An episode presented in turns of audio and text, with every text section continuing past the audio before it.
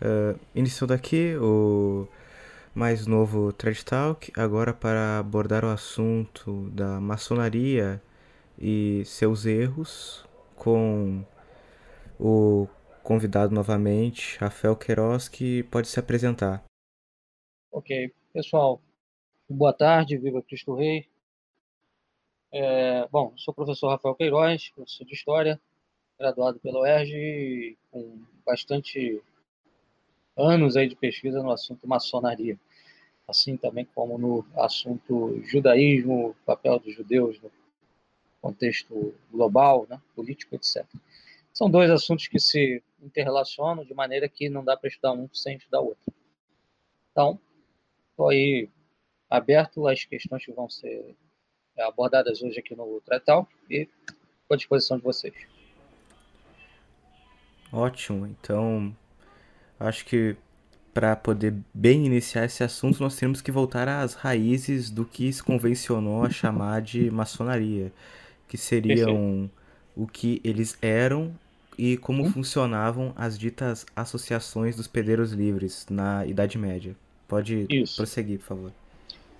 Então, é, inicialmente a gente precisa falar de um contexto do século XI. O século XI é um contexto em que a Idade Média está vivendo a chamada revolução feudal, novas técnicas de plantio estão trazendo um crescimento da economia medieval. De maneira que o setor da construção vai sofrer também os efeitos dessa explosão econômica que vai acontecer na era medieval. E nós vemos na Inglaterra um rei chamado Ethelstan se destacando como um é, indivíduo que vai erguer associações de pedreiros, né? corporações de ofícios que reuniam construtores para trocar conhecimentos na área de construção, de engenharia, arquitetura, de maneira que a franco-maçonaria ela começa é, especificamente na Inglaterra, sob o reinado de Ethelstan, tá? e essas corporações elas tinham como base né, o segredo, o segredo profissional. Imagina, você é um mecânico e você sabe consertar carro.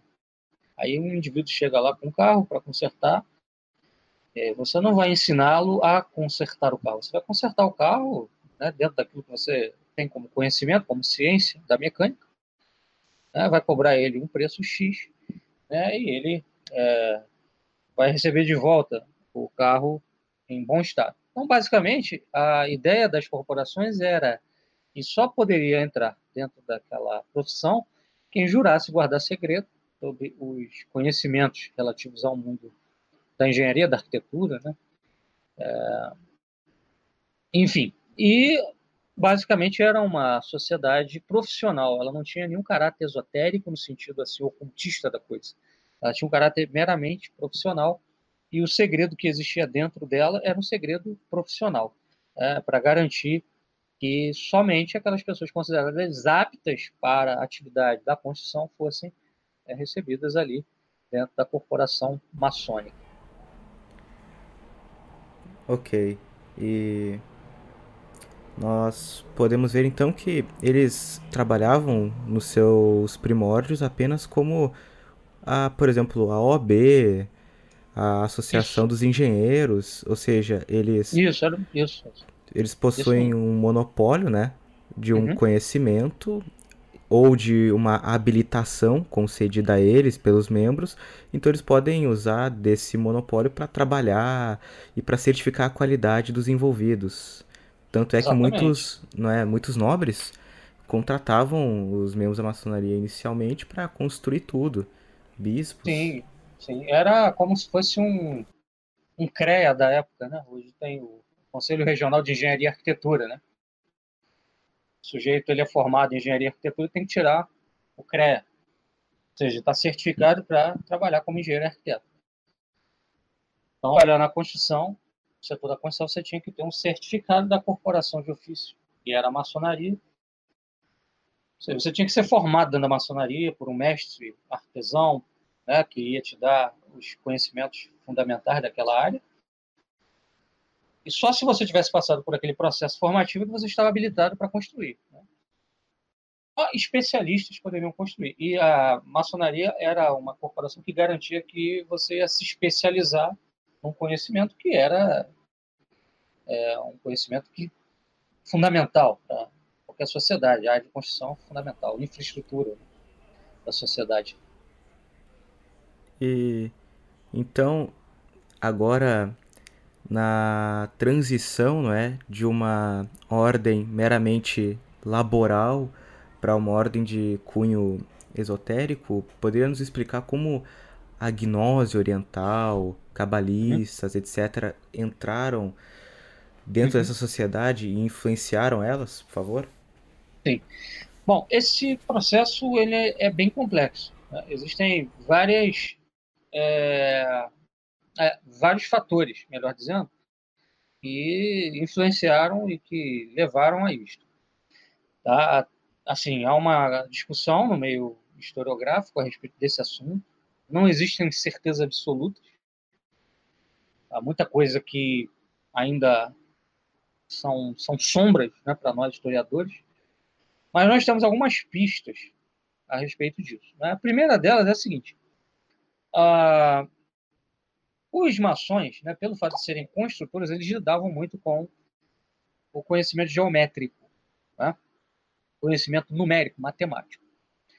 E, como nós sabemos, na antiguidade, Pitágoras, que era, além de matemático, um filósofo, ele foi também fundador de uma escola esotérica. Ele fundou uma espécie de mosteiro esotérico, tá?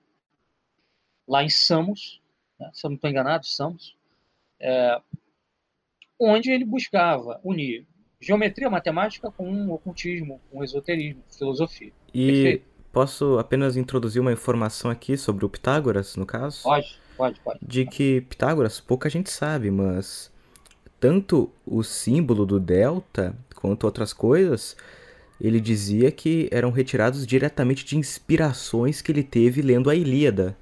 Coisas extremamente ocultistas. A Ilíada era um texto poético, né? contava a história da, da Guerra de Troia, né? Ilion, né? daí é, Ilíada, né? porque Troia era chamada de Ilion. Né? E a Ilíada tem um forte teor pagão, de fato. Uh, enfim, tem esse elemento, né? É, que voltou à, à tona com geometria de matemática. É, esse elemento pitagórico volta a, a circular nos meios é, cristãos ali medievais, né, do, do, da Baixa Idade Média. Então, a ser destacado. É, um outro fator é que a maçonaria ela vai se consolidar justamente no momento em que começam as cruzadas, começam no século XI, 1095, tá? com a convocação do Papa é, Urbano, né?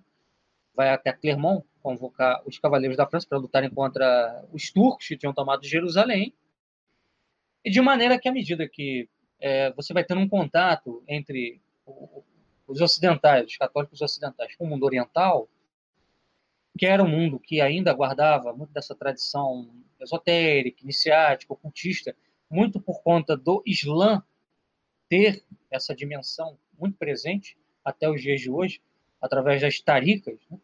é, do sufismo, etc. É, muitos cavaleiros templários, é, muitos comerciantes também, pessoas que iam em peregrinação ao Oriente, entravam em contato com essas doutrinas esotéricas, ocultistas. E nós sabemos também que ali no Oriente sobreviveu um, uma filosofia chamada de hermetismo, que é um terceiro fator. Então, já citei aqui o pitagorismo, né? É, me reportei também ao esoterismo islâmico, tá? e agora me reporto ao hermetismo. O que era o hermetismo? Era uma doutrina que, segundo consta nos meios ocultistas, remonta a um personagem mítico, que é Hermes Trismegisto, que teria sido um mago, um iniciado. E, basicamente, o hermetismo é um, uma suma de ideias neoplatônicas, é, de magia, de alquimia, de feitiçaria, etc. Então, esse caldo cultural ele vai entrar na Europa através desse contato mais forte com o Oriente, porque até o século XI, é, a, a relação Europa-Oriente ela não existia, ela deixou de existir com o fim do Império Romano do Ocidente. Né? Com as invasões bárbaras, depois você teve uma segunda onda de invasões, que foram as invasões vikings, húngaras e árabes, isso fez com que o, o, a população europeia católico-romana se fechasse né, no plano né, agrícola, ali na, na no mundo né, rural, feudal, de maneira que os europeus só vão voltar a navegar né, no Mediterrâneo ali no século XI, XII, por conta das cruzadas. Então, esse contato com, com o Oriente praticamente tinha encerrado e volta com as cruzadas, perfeito? Então, ao longo desse processo de cruzadas, etc., você tem a constituição da Ordem dos Templários. Templários, é, eles passaram a ter ali o mundo é, palestinense, que era um mundo de várias religiões, né? judeus, muçulmanos. É, entre os muçulmanos você tinha várias seitas, né? sunitas, xiitas e, e outras. É, os templários eram, é, juntamente com os nobres franceses, administradores daquelas áreas ali da Palestina durante o Reino Latino de Jerusalém, certo? Então, o que acontece? Os templários eles começaram a adotar uma política ecumênica em relação a, a outras religiões, a outras crenças, e dá uma política de boa vizinhança com alguns grupos islâmicos, sobretudo grupos xiitas. Esses grupos xiitas, eles tinham dentro deles né, essas cidades, essas, esses povoados xiitas, é, com os quais os templários fizeram aliança, eles tinham entre eles uma seita é, esotérica chamada Seita dos Assassins. Inclusive aparece num jogo que é muito conhecido aí pela garotada, que é o Assassin's Creed. Né? Seita ela tinha um caráter iniciático e ela tinha um caráter bem parecido com a, dos, com, com a ordem é, dos Templários. Era uma, era uma sociedade de cavaleiros, era uma ordem de cavaleiros, uma ordem de cavalaria mais islâmica. Né?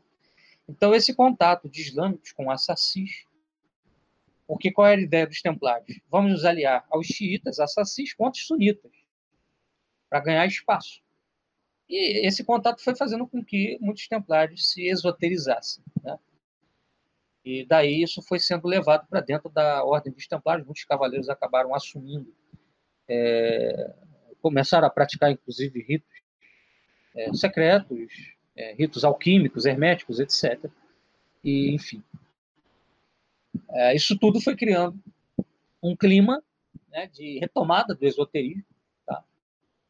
E quando o Papa é, Clemente, lá em 1307, ele decide acabar com a Ordem dos Templários, em boa parte por conta disso, as denúncias em relação ao esoterismo, à bruxaria, ao satanismo, ao homossexualismo dentro da Ordem dos Templários, era uma coisa que já vinha acontecendo e crescendo desde o século XIII, bem antes de Filipe o Belo, porque assim muita gente fala que ah, o Papa Clemente V agiu em função dos interesses políticos de Filipe o Belo, que queria tomar as, as rendas da Ordem dos Templários, que era uma ordem rica, é verdade, uma ordem que tinha é, bancos, que tinha casas de comércio no Oriente, que tinha é, oficinas de, de, produção de couro, produção de móveis de madeira, etc. Eles faziam uma série de atividades econômicas, né?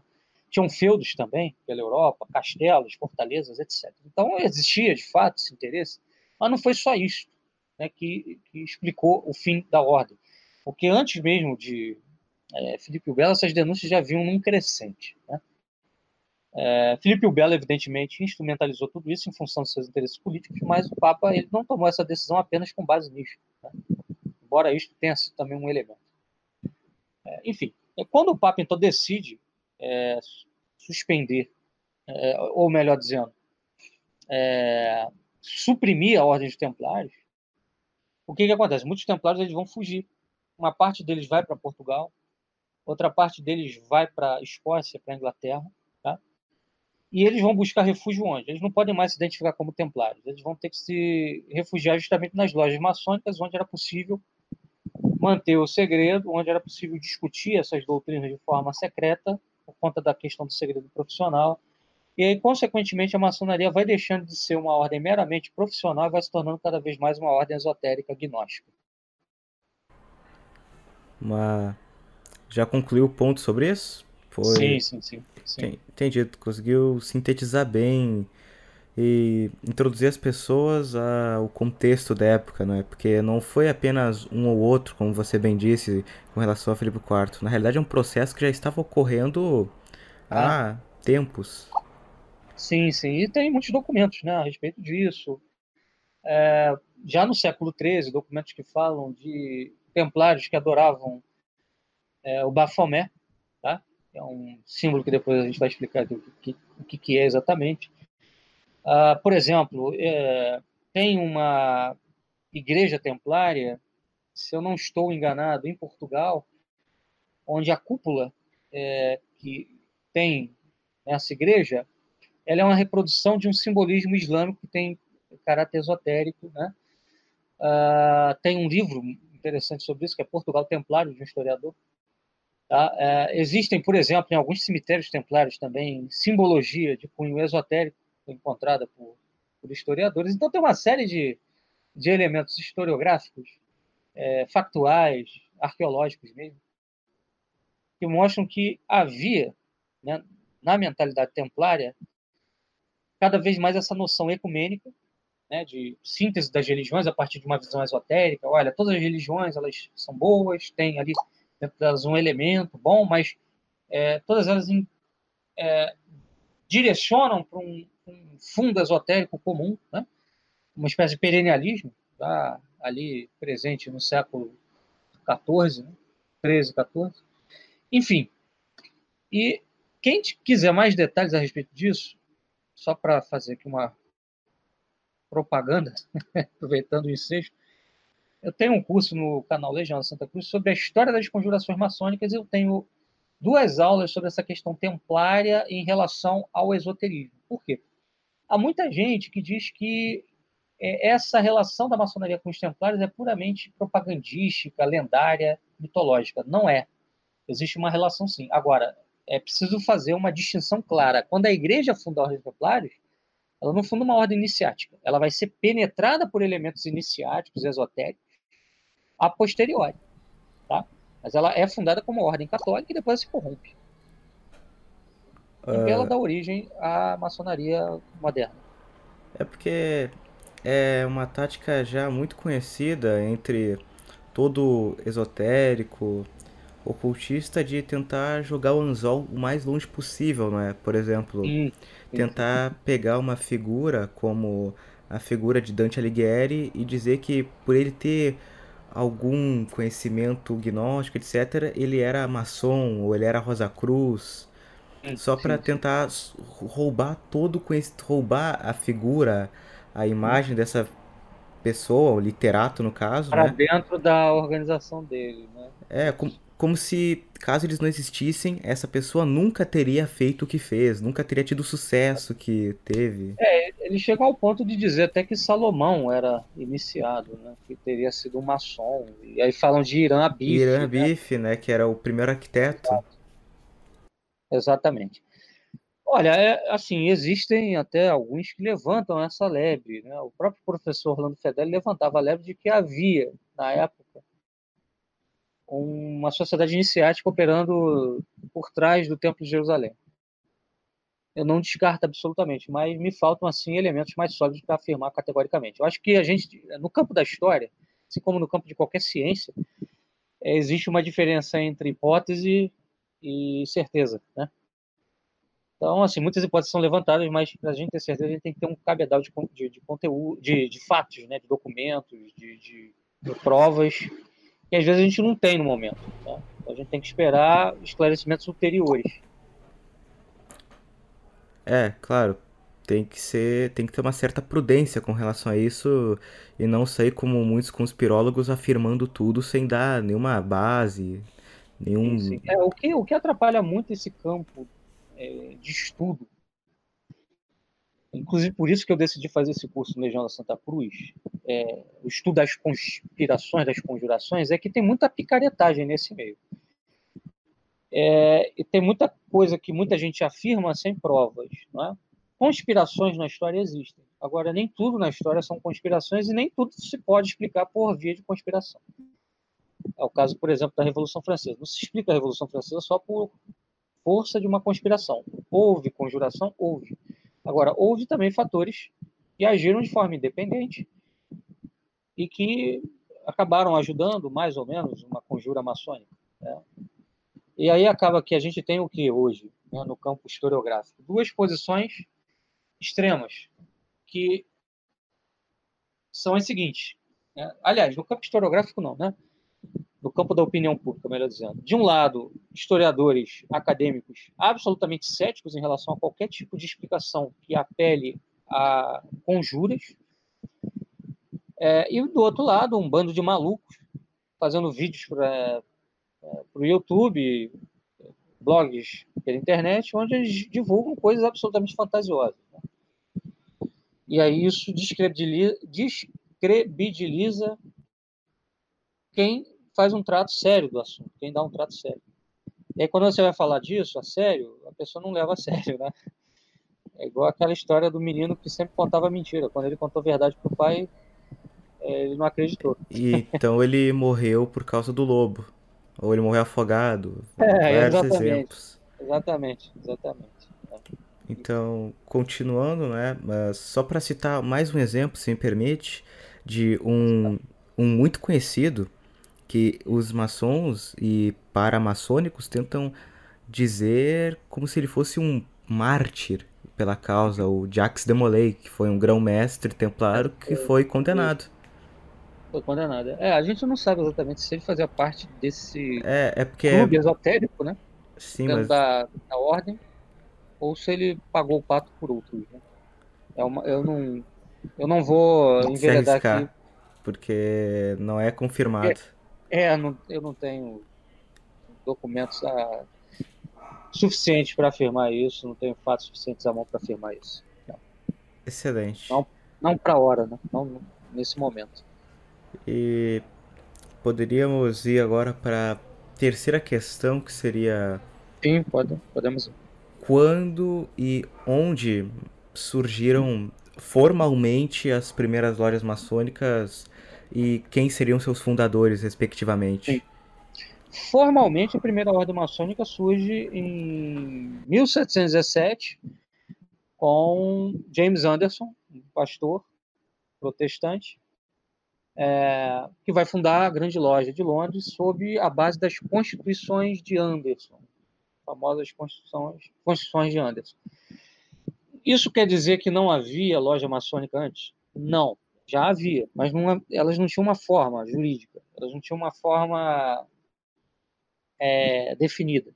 Existia é, de maneira livre, é, sem uma hierarquia clara, né, sem uma rede é, hierárquica né, de mando e etc. Quem vai organizar isso é o James Anderson, 1717, onde ele vai criar uma constituição com leis, ou seja, é, o que é o aprendiz na maçonaria, o que é o mestre, o que é o companheiro, qual a função de um, qual a função de outro, é, o que significa o cargo de aprendiz, o, o, o, grau de aprendiz, o grau de companheiro, o grau de mestre, é, qual é a obrigação do irmão maçom para com outro irmão maçom. Então ele vai criar um sistema é, legal tá? para estruturar a vida da maçonaria, mas ela já existia antes, tá? Para formalização da mesma só em 1717. James Anderson. Ele é o organizador, né, melhor dizendo. Ele é o organizador da maçonaria, mas ele não organizou sozinho. Outros nomes também participaram, gente da nobreza burguesia inglesa, sobretudo, né? uh, foram os principais nomes aí envolvidos nessa fundação. Uh, da maçonaria passou a ser a grande loja de Londres, né? até hoje. E uma curiosidade, o, o esposo da Rainha Elizabeth é o, hoje o grão-mestre dessa loja, né? que é, vamos dizer assim, é o Vaticano da maçonaria. Cada, cada culto tem a sua sede, não? A, a sede central da maçonaria é a grande loja. É só, só é a loja maçônica, é, efetivamente falando, aquela que está ligada à grande loja de Londres. Tá? Existem é, lojas maçônicas que se intitulam maçônicas, mas não estão ligadas à, à hierarquia da grande loja. Então, elas não são reconhecidas oficialmente como lojas pela, é, pelas constituições de Anderson, entende? Embora muitas delas tenham até um, tenham até um hierarquia, símbolos maçônicos, mas não tem ali reconhecimento. Ele compilou toda uma um conhecimento que já existia antes e Isso. formalizou e, tentou dar um ordenamento por trás, como se fosse Isso. uma padronização, não é? Exatamente. Exatamente. Deu uma forma legal, né? Aqui que já existia. Como se nós, por exemplo, jogássemos futebol, tivéssemos um time de futebol, jogasse futebol contra outras equipes por aí, mas nós não tivéssemos um clube, oficialmente falando. Né? E de, de repente a gente decide fundar um clube, abre um, um registro no cartório, é o clube de futebol. Né? Mas já jogávamos antes juntos, e etc. Perfeito. É, tendo que sempre, né, ressaltar essa dicotomia entre o que é mais ou menos formalizado e o que é especulativo, o que ocorria, mas sem uma, como eu posso dizer, sem uma unidade. É, assim, a gente tem informações de que antes dessa formalização, né, você já tinha os graus de aprendiz, mestre e companheiro. Aprendiz, companheiro e mestre, melhor dizendo. Eram os três graus básicos, né? Depois houve um desenvolvimento posterior de outros graus, mas inicialmente eram esses os três graus, que eram os graus da corporação de ofício. Depois viraram graus esotéricos, entendeu? Sim. Posso então partir para a próxima que já, já vai mesclar com a última, que seria como se dá a organização interna da maçonaria? Por exemplo, o que é o Grande Oriente, ritos, afins? Então, a maçonaria tem dois ritos, que são os mais usados, né? O rito escocês, que é o chamado rito de York, e o rito francês, tá? Aqui no Brasil predomina o rito escocês. É... Primitivamente em 3 graus, mas depois ela desenvolveu 33 graus. O primeiro grau é o de aprendiz, o segundo é de companheiro, e o último é o grau de grão-mestre. Perfeito? A maçonaria se organiza em lojas. Essas lojas, elas geralmente estão submetidas a grandes orientes. E o que, que são grandes orientes? São é, seções nacionais da maçonaria. Então, o Grande Oriente do Brasil, né? Todas as lojas maçônicas oficialmente reconhecidas estão submetidas ao Grande Oriente do Brasil. E tem seções também locais, regionais, né? O Grande, o Grande Oriente do Rio, e é, vamos dizer assim, a loja maçônica que é responsável por todas as lojas aqui no Rio de Janeiro, São Paulo, enfim, a depender do estado e da região. E todos esses grandes orientes obedecem à grande loja de Londres. Tá? Ah, agora, a, a maçonaria ela é apenas a antessala de uma série de outras organizações iniciáticas, cabe dizer. O Padre Lassu, na sua obra Conjuração Anticristã, ele fala de três níveis. Né? O primeiro nível seria o das lojas, o segundo das altas vendas e o terceiro do poder oculto. Se vocês quiserem depois, a gente pode até fazer um outro thread talk aqui sobre a alta venda e o poder oculto. Porque se a gente sair é, de maçonaria para entrar nisso agora, a gente vai é, bagunçar o coreto. Mas, assim, o que é importante entender, só para é, título de introdução, a é uma espécie de clube de recrutamento para esses níveis mais altos de organismo, organização e articulação iniciática. Tá? Então, ocorre muito de você ter ali nessas lojas maçônicas apenas a soldadesca. Os generais, eles ficam é, agindo, seja na alta venda, seja é, no nível superior, que é o nível do poder oculto. Tá? Uh, entendido. Caso convenha de ocorrer, seria ótimo é uma explicação sobre uma outra área, não é? Uhum. Para que também não prolongue muito esse e que possa não. Melhor a gente dividir, não, então. É, sim, sim. Não ocorre nenhuma confusão. Você, nessa pergunta 4, vocês estão me perguntando sobre os ritos, né? Sim. É, é, tem um, o, o, rito básico da maçonaria é o rito inicia, de iniciação, o rito iniciático. Quando uma pessoa é iniciada na maçonaria, ela é colocada dentro de um caixão. Daí várias lendas se desenvolveram em torno né, disso. Né? Enfim. É, esse caixão representa a morte é, para a vida anterior, de não iniciado, e a ressurreição para uma vida nova, de maçom. Tem uma ordem paramaçônica, que é a School and Bones, que é uma ordem que atua especificamente na Universidade de Harvard, nos Estados Unidos, cujo é, símbolo, né, School and Bones, que é caveira e ossos, é o que você tem nesse sarcófago onde o sujeito entra lá, numa salinha reservada, toda loja maçônica tem essa sala, para onde é levado o aprendiz. Tá, ali ele morre, ressuscita, e nessa morte e ressurreição ele veste um um branco que representa Irã Abif. Ele toma uma martelada na cabeça. É, esse martelo ele significa que Irã Abif não quis contar o segredo que por isso ele morreu. Ele é uma espécie, vamos dizer assim, de mártir da maçonaria, de Jesus da maçonaria. Ele morre para manter o segredo, né? E você é convidado a repetir o gesto de Irã, né? ou seja, manter o segredo, tá? É, sobre esse segredo maçônico, é, Voltaire ele tem um texto muito interessante sobre isso. Né? Ele diz o seguinte: o segredo maçônico consiste basicamente em que promovamos a liberdade e a igualdade. A liberdade nunca sozinha, mas sempre junta com a igualdade. A igualdade nunca só, mas sempre com a, a, a liberdade. Tá? Depois a gente também pode, se for o caso, fazer programa explicando isso melhor. Isso aí dá um programa inteiro. Né? uh, um capítulo inteiro praticamente do Congelação Anticristã do Padre dela sobre esse tema. Tá? Uh, não é só o segredo relacionado àquilo que é discutido na ordem maçônica, da loja maçônica. Isso também é um, para o irmão maçom, é guardar aquilo que é discutido ali dentro, isso não pode sair, mas não é só isso que é o segredo maçônico, existe um, um sentido ainda mais profundo, mais esotérico, vamos dizer assim, da coisa. Então, o rito básico é este. Né? Agora, os maçons se reúnem frequentemente, geralmente uma vez por semana, é, para discutir uma série de temas.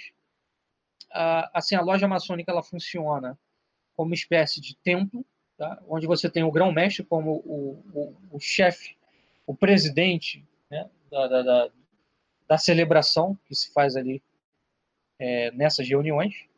Uh, existe uma mesinha que se coloca no meio do, da loja maçônica, né, do templo local, dos rituais, que traz a Bíblia, no caso de países cristãos. Se for um país islâmico, traz o Alcorão. Se for, se for em Israel, é a Torá. Né? É, se for na Índia, vai ser o Bhagavad Gita. Então, cada nação, dependendo da religião majoritária, abre-se o livro né, da religião daquele país. Isso mostra o caráter ecumênico da maçonaria. No caso dos países cristãos, deixa o livro aberto em crônicas, acho que é dois crônicas, onde fala justamente é, de Irã Abif, tá? E, enfim, aí eles começam os rituais, eles fazem algumas orações. Bem, existe sempre uma preleção feita por algum mestre que traz um tema que pode ser livremente desenvolvido. Sei lá, a misericórdia de Deus, ou a justiça de Deus, e aí ele pode ilustrar esse tema da maneira mais livre possível. Ele pode se valer de várias tradições religiosas, filosóficas, etc. Tá? Então, a maçonaria também tem essa característica de ser uma sociedade livre de pensadores. Tá? Embora tenha uma simbólica e, vamos dizer assim, tem, carrega uma doutrina esotérica ali por trás dessa simbólica e que dá o norteamento né, desse livre pensamento. Quer dizer, um livre pensamento, mas que tem um norte esotérico também. É, então, poderia pegar o gancho aqui e fazer uma meio que um tópico extra? Não sei Sou. se seria É, eu acho que saberia sim, porque você citou, por exemplo, o fato dos maçons, no geral, eles sempre. Como eu posso explicar? Eles serem ecumênicos, sincretistas. Sim. sim. E entra aí o quesito das crenças basilares deles e quais seriam essas. Por ah, exemplo, não Perfeito. podem entrar ateus, apenas deístas, uhum. porque você não pode negar o grande arquiteto, etc. Então, pode prosseguir, por favor. É, então, a gente, para entrar nessa seara, a gente deve entrar através dos símbolos, porque os símbolos na maçonaria eles são usados para duas coisas. Primeiro, para representar uma doutrina e segundo, para escamotear essa doutrina dos de fora. Tá? Então, quem vê de fora não entende, mas quem vê de dentro entende. Por isso que a maçonaria usa símbolos, porque é uma sociedade secreta. Então, a gente pode partir primeiro do símbolo do compasso do esquadro. Esse símbolo do compasso do esquadro ele representa o papel do maçom como construtor, mas não só como construtor de, de prédio, de uma igreja, de um palácio, enfim. Não é o construtor no sentido da engenharia ou da arquitetura apenas, mas é o construtor da ordem civilizatória. O maçom acredita que por trás de todas as civilizações houve uma elite esotérica organizando essa civilização, perfeito? E eles consideram que o primeiro a efetivar isso foi Caim. Então, Caim é uma figura fulcral na maçonaria. Caim, da Bíblia, é, o assassino de Abel, né? um dos filhos de Adão e Eva. É, na concepção maçônica, Caim, diferentemente de Abel, era um ser que portava uma centelha divina. E por isso, ele foi construtor de uma cidade. Se você pega o Gênesis, você vê lá que Caim foi expulso por Deus, depois de ter matado o irmão, e nele foi assinalado um símbolo né, na testa, se eu não estou enganado, para que todos que o vissem se lembrassem do crime que ele tinha cometido. E ele foge da terra onde ele estava, lá com os pais, né? vai para uma terra distante, casa com uma mulher, certamente uma irmã dele, né? porque diz a Bíblia também que Adão e Eva tiveram filhos e filhas. Né? É, a Bíblia nomeia Caim e Abel como dois primeiros, mas certamente haviam outros. E lá ele desenvolve a primeira cidade. Né?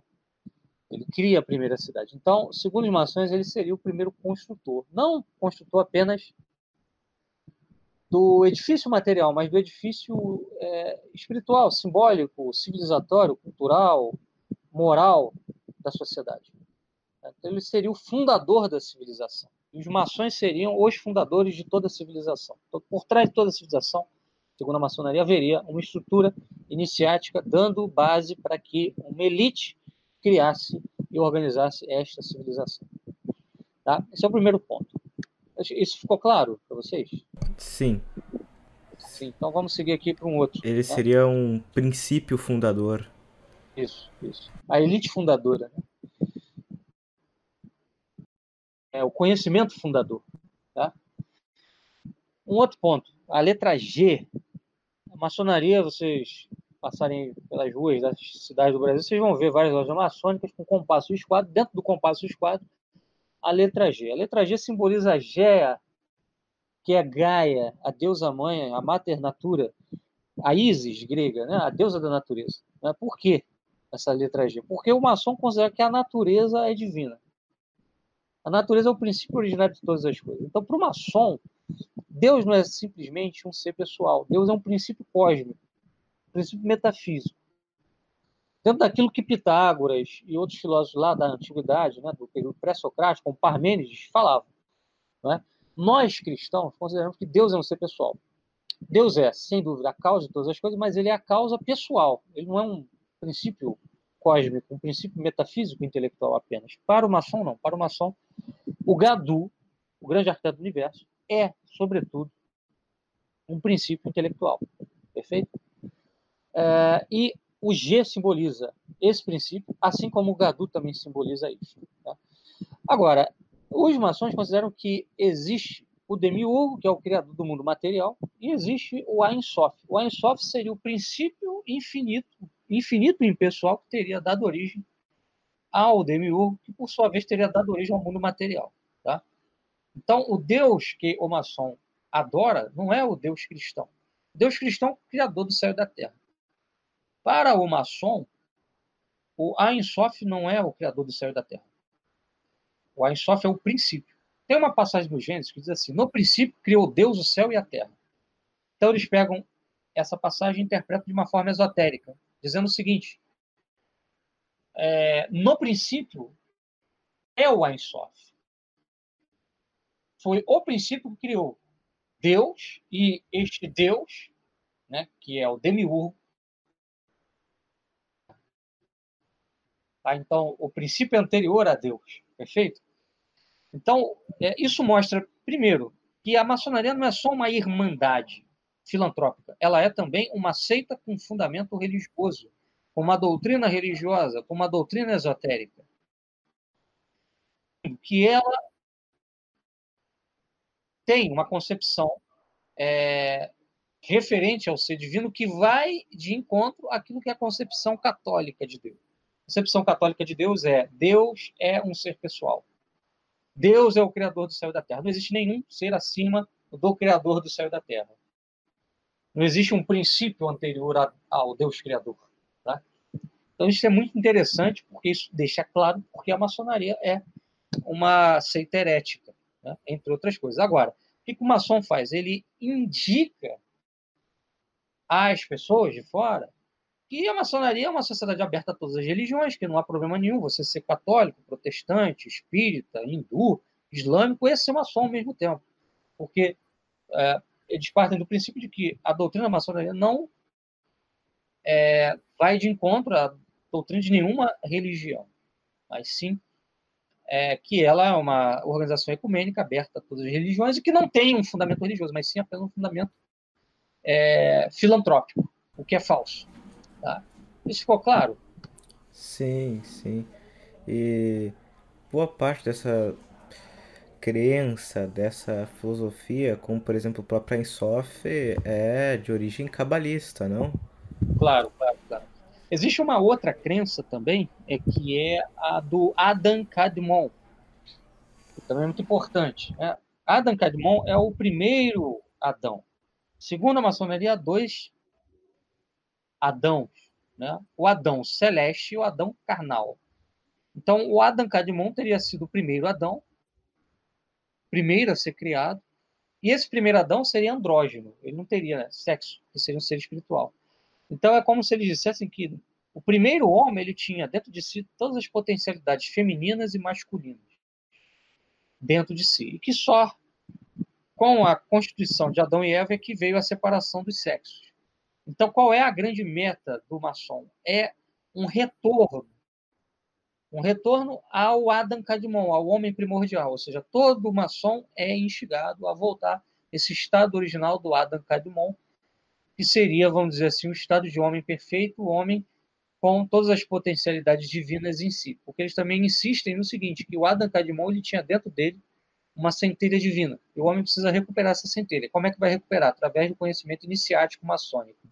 Tá? Então, a maçonaria é uma religião, isso tem que ficar claro. É, pode fazer uma intromissão, Romano? Faz a sua pergunta. Opa, boa tarde, Rafael. Boa tarde. Uh, eu queria só comentar que esse assunto ele é recorrente aqui entre a gente. Porque, primeiro, que ele é muito interessante, segundo, que ele é muito pertinente, né? Porque a gente vive nesse mundo, o mundo maçônico. E aí eu queria, já pegando o gancho. Toda ela é criada pela maçonaria. É, então, a gente vive no mundo deles, né? E aí eu queria pegar o gancho já, é, entrando nessa questão da gnose maçônica, onde dá para identificar um panteísmo e uma gnose ao mesmo tempo, né? Isso, o, tre isso. o trecho que você falou lá do, da interpretação deles do, da criação é o Bereshit bara Elohim, né? Isso, isso mesmo, isso mesmo. E aí, e assim, a gente sabe que é essa pergunta que eu vou fazer, a gente já sabe a resposta, mas eu queria saber, na sua opinião, você que é mais versado, em que proporção a maçonaria é escrava né, dos do judeus, da judiaria internacional, porque essa interpretação gnóstica aí é toda cabalista. Então, isso aí, Romano, é o seguinte, é, foi o que eu falei aqui Eu acho que é o Felipe que está não, sendo não. meu interlocutor. Sou... Aqui é o Thiago? Eu sou o Semag, na realidade. O... Ah, o Semag, é o Semag, então, desculpa. O Semag foi meu inter... que está sendo meu interlocutor, eu falei para ele que isso aí, para esclarecer melhor essa questão da relação dos judeus com a maçonaria, nós podemos fazer um outro programa explicando a questão da alta venda e da, do, do poder oculto. E é muito bem tratado pelo Padre Laçu na Conjuração de Cristã. Tá? Uh, porque, assim, se a gente for entrar nessa seara aqui, a gente vai abrir um leque é, imenso. Né? Mas sim, o sim. fato é, a título de introdução, é, toda a estrutura de pensamento é, da maçonaria é cabalística. É cabalística, alquimista, hermética, né, ocultista. É uma série de, de, de fatores que acabaram somando aí para esse ocultismo maçônico. Mas o, o, o, fator central realmente é o elemento cabalístico. Tá? Isso é, é um fato. É cabe lembrar, só para ilustrar o que você está dizendo, no período da Renascença, houve um homem chamado Pico della Mirandola. Não sei se vocês já ouviram falar dele. Sim. Que escreveu 900, é, então, 900 teses. Isso. 13 foram condenadas pela, pela Inquisição. Que falava da idade do amor, né? idade do espírito. É, não, esse foi o Joaquim de Fiore. Ah, esse é o Joaquim de Fiore, sim, sim. É anterior, anterior. É, o, o, Pico della Mirandola, ele viveu ali no período do século XV, né, 1400 e pouco. Ele foi muito amigo de Marcílio Ficino e ele também era muito amigo de muitos rabinos, é, dos quais ele absorveu a cabala. E o grande projeto do Pico della Mirandola era sintetizar cabala e cristianismo. Tá? Na verdade, isso não começa nem com ele. Isso começa com Ramon Lu, o Raimundo Lúlio. Depois a gente pode até explicar isso melhor num outro programa. É, e só para título de informação, um dos grandes divulgadores do pensamento de Raimundo Lúlio, que tem uma série de problemas, tem seus méritos, mas tem alguns problemas, justamente esse cabalismo, é o Ricardo da Costa. E é muito bem quisto no meio conservador Olavete, né? que é irmão do Cine Silveira. É, não sei se vocês já ouviram ah. falar do Ricardo da Costa. Né? O Ricardo da Costa é luliano. Né? E depois a gente pode até conversar melhor sobre, sobre ele, sobre o trabalho dele, e como está articulado com essas questões todas que a gente está falando aqui. Ah, sim, sim. Muito obrigado pela resposta. Então, só para concluir, seria a maçonaria poderia, a gente poderia dizer que seria uma cabala para goi. Isso, sim, é um esquema, um esquema judaico, sem dúvida alguma. E agora que já o Romano e você já nos introduziram totalmente, não é, ao conceito no caso mais esotérico, mais ocultista, nós poderíamos voltar agora um pouco para a história de fato e as suas intromissões nela? Sim, sim. Então, Podemos sim. Vamos lá. Afinal, o seu Rafael é professor de história, etc. Sim, sou. Sobre a atuação da maçonaria na Revolução Francesa, como, Perfeito. por exemplo, uh, a, o, que, o quanto eles ajudaram para que ela estourasse e se desenvolvesse. E Sim, então. etc. Obrigado. É, isso aqui daria um programa, né? Eu vou é. tentar é. resumir da melhor forma possível. Sim. É, foi até o que eu acho que falei contigo ou com o Felipe, agora não lembro, acho que foi com o Felipe. E seria interessante até, se fosse o caso, né, dividir o Thread Talk aqui, duas partes, porque essa parte histórica é, ela é imensa. É só essa pergunta que daria um programa. Então, vamos lá. É, nenhuma revolução acontece sem uma estruturação dela, antes, antecipadamente. Tá? Por quê? É, toda revolução ela demanda a destruição de um sistema pré-existente. Perfeito? E quando você destrói algo, você tem que colocar alguma coisa no lugar, o que existia antes. Então você tem de pensar o seguinte: houve uma estruturação antes que começam a pipocar as movimentações do terceiro estado ali na França, 1789, quando o rei Luís XVI convoca os três estados gerais para discutir a questão dos impostos em face à crise econômica que a França estava vivendo. logo que começam a pipocar essas movimentações, é, surgem projetos para a França de um dia para o outro, projetos de uma Assembleia Nacional Constituinte, é? É, surge uma Constituição praticamente pronta de um dia para o outro, né? É, com princípios muito bem estruturados, elencados, organizados, formalizados. Então, isso mostra que houve é, um, um caldo né, de preparação para a Revolução. Então, esse é o primeiro ponto. Um fato que eu sempre gosto de usar para desencadear a reflexão dos alunos no que tange a isto é o seguinte. Quando o, o rei Luís XVI ele convocou os três Estados Gerais para uma reunião né, para decidir a questão dos impostos na França, a ser escritos os carriers do doléance, ou seja, os cadernos de reclamação. Cada província da França, cada localidade, tinha que escrever um, as reclamações que tinha a fazer ao rei para que ele tentasse ali naquela assembleia resolver essas questões. E imagina, a França é um país variado, tinha região urbana, rural, né? A França era uma cidade, ah, desculpa, Paris já não era nem mais assim, é, o local onde vivia a nobreza, a nobreza estava vivendo em Versalhes, né? É, Paris era a capital, mas a vida da nobreza passava-se em Versalhes. Bordeaux era uma região marítima ligada ao comércio colonial e a maior parte da França era rural, 80% da população. Chegam a Paris com as reclamações, todos os cadernos relatam as mesmas reclamações.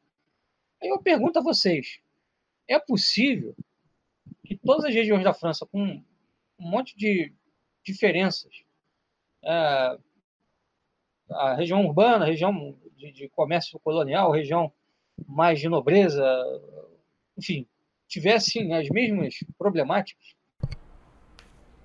Não, né? Ou, ou seja, enfim. uma boa parte pode ter sido um descontentamento artificial, não é? É, o, o, descontentamento era geral, existia. A França estava vivendo um problema econômico, político muito grande. Isso existia. Existiam motivos para uma revolta. Né? É, aqui, se eu for entrar aqui, a gente vai ficar cinco horas falando. Né? Mas, enfim, existia um, motivo para a revolta. Crise é, econômica, aumento de impostos, a fome, né? que tinha sido por conta de mais colheitas em 1788.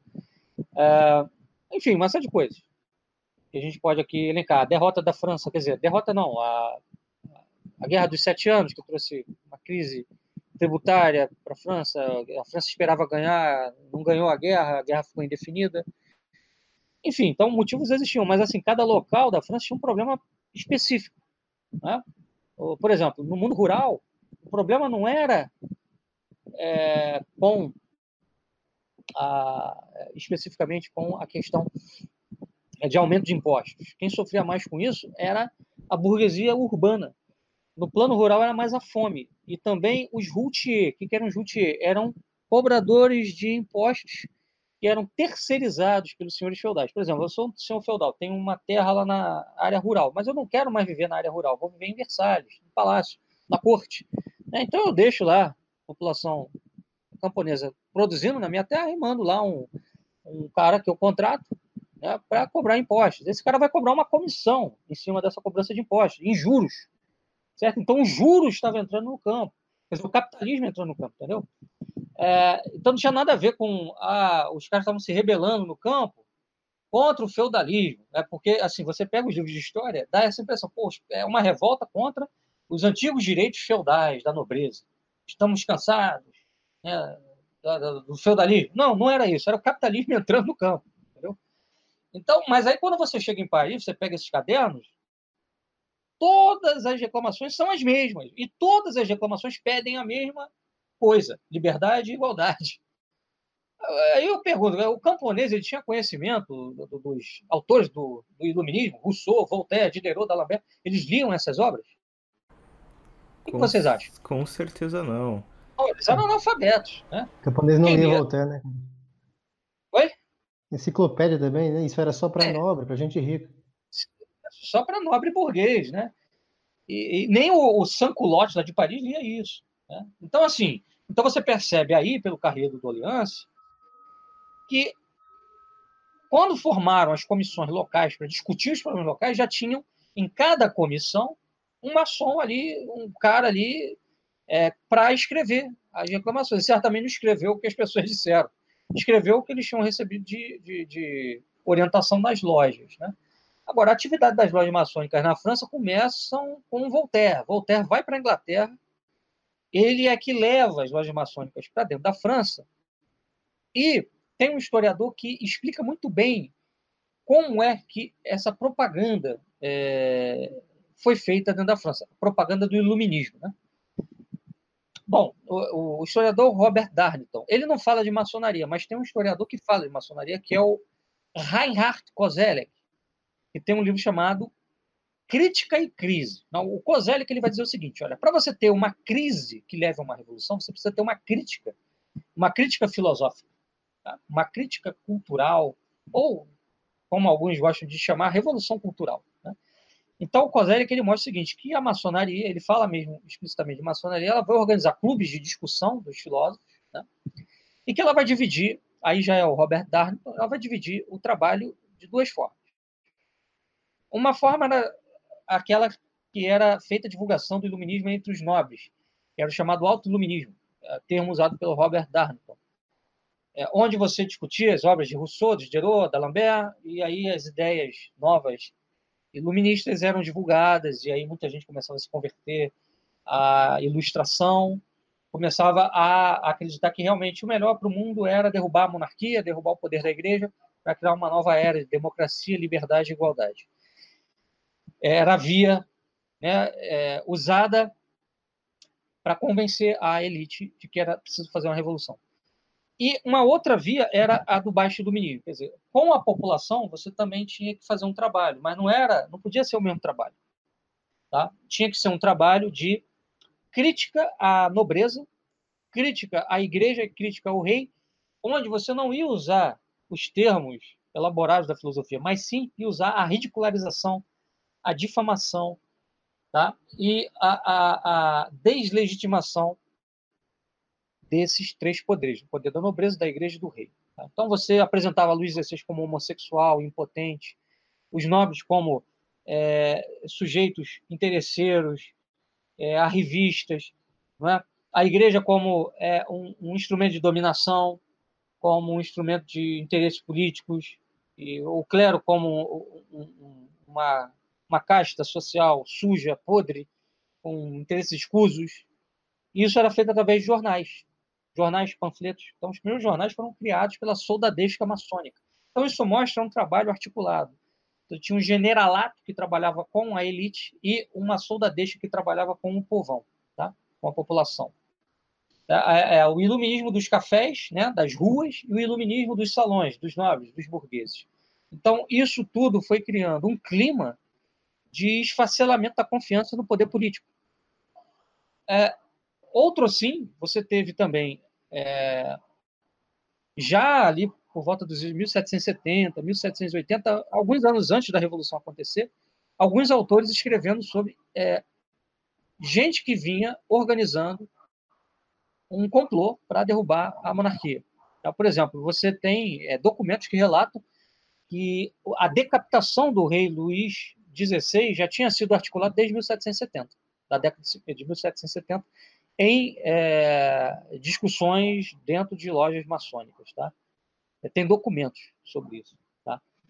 Então, quer dizer, isso tudo aponta para uma articulação. E você pensa, por exemplo, a França entrou num colapso quando a Revolução começou, porque a população foi para a rua, né? A, a, os camponeses começaram a atacar as propriedades da nobreza, tá? É, o terceiro Estado tomou o poder, né? se declarou, o terceiro Estado se declarou Assembleia Nacional Constituinte, o terceiro Estado, só para lembrar, três estados na França, né? Clero, nobreza e povo, povo, é, incluindo aí burguesia, sanculotes, camponeses, artesãos, etc. É, sendo que esse terceiro estado era fortemente liderado pela burguesia maçônica, maçonizada, sob aí nomes como Lafayette, eh, Marat, Robespierre, etc. Esse já do lado jacobino, tinha também os girondinos. Quem vai liderar inicialmente é a Gironda, que era a burguesia que queria uma revolução, mas não uma revolução muito radical, para criar uma monarquia constitucional, etc. E esse pessoal já tinha uma estrutura para colocar no lugar, já tinha uma constituição, né? já tinha uma redivisão das províncias da França, já tinha uma constituição civil do clero, eles já tinham todo um plano para colocar no lugar da, já tinha uma estrutura política para colocar no lugar daquela que eles estavam derrubando, entende? Então isso tudo aponta para uma articulação nas sombras durante anos a fio. Eu estou fazendo aqui um resumo bem grosseiro, mas o interessante seria que a gente fizesse um, um estudo mais é, detalhado, aprofundado. Quem quiser um, um aprofundamento disso, mais uma vez indico o meu curso lá no Legião da Santa Cruz, História da Conjuração Maçônica. Inclusive, eu estou agora nesse capítulo, na né, Revolução Francesa. Dei a primeira aula sobre esse assunto, eh, foi a décima primeira aula, onde eu fiz uma eu fiz uma suma né, das objeções contra a tese da conspiração maçônica. Então, eu, eu mostro nessa aula por que essas objeções elas não têm fundamento. Seria interessante, quem quiser, depois buscar. Perfeito. Então, posso prosseguir para a próxima revolução abordada, que também é de grande importância. no caso, a Revolução Americana e qual teria sido a atuação da maçonaria nela. Então, é, aí a gente vai pegar aqui o, os judeus, para a gente poder esclarecer melhor isso. Esse assunto também daria uma, um thread talk, tá? É bem grande. Eu vou fazer também, tentar fazer aqui um resumo. É, mas lembro que vai ficar um resumo grosseiro. Isso aí para a gente poder refletir no assunto. Vamos voltar à Inglaterra. 1688. Revolução Gloriosa. Qual foi o rei que foi derrubado pela Revolução Gloriosa? Vocês sabem o nome dele? Uh, dele? Não, eu não me lembro se era o Orange, Carlos eu acho que não. Ah, ok. É? Carlos I. Carlos I foi na Revolução Puritana. Ah, então foi o. Jaime II. Charles II, sim. Então, o Jaime II em favor do Guilherme de Orange, né? Isso, isso aí. Então, vamos lá. A família de Orange era uma família holandesa, tinha uma forte relação com calvinista e o mundo judaico tem uma relação imbricada, tá? Então vamos lá. O, o, o Guilherme de Orange vai virar o rei da Inglaterra no lugar de Jaime II, né? graças à Revolução Gloriosa. Ele vai ser financiado por um homem chamado Antônio Isaac, que era um judeu, tá? holandês, que tinha interesse direto em é, instalar uma monarquia pró-judaica na Inglaterra, perfeito? Então, o que, que, que, a gente vai ter aí? É, Jaime II ele vai ser derrubado, isso é muito importante de lembrar, ele vai ser derrubado porque o projeto dele era recatolicizar a Inglaterra, assim como o de Carlos I. Carlos I ele vinha se reaproximando do catolicismo, ele queria recatolicizar a Inglaterra, ele tomou uma rasteira dos puritanos e depois Jaime II vai tomar a rasteira dos holandeses. Enfim. Então, lembrado. Um outro fato também a ser lembrado é que é, as 13 colônias elas receberam também muitos judeus. Tá? Então, a formação do que viria a ser os Estados Unidos dependeu muito desse caldo de cultura judaica. Tem um nome aí muito importante, é, que foi o Thomas Hooker. Foi um dos é, governadores de Connecticut. Né? Ele fala muito, muito sobre a importância, o papel judaico né, na colonização das três colônias, de Connecticut, sobretudo. Então, os judeus tiveram um papel fundamental ali. E, assim, a, a Revolução Americana ela foi fortemente apoiada e financiada por um judeu que foi o Raim Salomão. Tá? O Raim Salomão ele, ele deu dinheiro para o exército né, colonial contra a Inglaterra, etc. Então são elementos a, a, que que a gente precisa usar aí para tirar uma conclusão. Um outro elemento a considerar é a presença dos Illuminati. Tá? A Revolução Americana ela vai acontecer sob a influência direta de é, que vão sair da Europa e vão para lá para apoiar esse processo. Perfeito? A gente também depois pode fazer um, um sobre os Illuminati. Os Illuminati era um ramo radical da, da maçonaria, um ramo radical da maçonaria, tá? É, que vai ver ali, né, nas três uma oportunidade de fundar a primeira nação sob a direção da maçonaria. E cabe lembrar que todos os pais fundadores do, dos Estados Unidos, George Washington é, e, e outros, né, eram maçons. Né? Eu só tenho dúvidas se o Thomas Jefferson era ou não, mas se ele não era, ele era filomaçom, ele era simpático. Não sei se ele era iniciado, mas se não era, era simpático. E o George Washington, na, na cerimônia de lançamento da Pedra Fundamental de Washington, né, ele estava vestido com paramentos maçônicos. Inclusive, a, se eu não estou aqui enganado, me parece que a Declaração da Independência dos Estados Unidos ela foi redigida dentro de uma reunião de uma loja maçônica. Né? É, enfim, então, os Estados Unidos é o primeiro país é, fundado pela maçonaria na era contemporânea. A Revolução Americana, inclusive, vai ser a base para a Revolução Americana, a Revolução Francesa, desculpa. Muitos historiadores apontam que antes da Revolução Francesa acontecer, muitos franceses já estavam assimilando hábitos americanos, visão de, visão de mundo americana, de maneira que a Revolução Americana ela foi a mãe de todas as revoluções, né? inclusive da francesa. Tem muita gente no meio direitista, Olavete, que tenta desvincular a Revolução Americana da Revolução Francesa. Não dá. A Revolução Americana foi uma das causas da Revolução Francesa. Inclusive, ela, ela deu à Revolução Francesa um precedente, né? abriu um precedente e ela, ela forneceu um exemplo também de como fazer uma revolução, né? de como estruturar o país depois da derrubada né? é, de um. Embora nas três colônias não houvesse sistema monárquico, né? mas a, a, a, revolução foi contra a monarquia, foi contra o rei. Né? Então, ela fornecia um, um modelo. Ó, o que, que a gente vai organizar no lugar de uma monarquia? Uma, uma república democrática, liberal e igualitária. Perfeito.